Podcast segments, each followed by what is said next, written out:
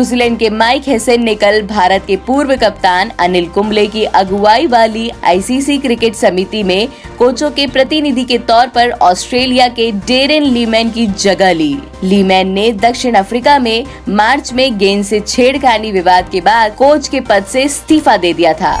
ऐसी और अपडेट्स के लिए सुनते रहिए देश की डोज हर रोज ओनली ऑन डोज ऐप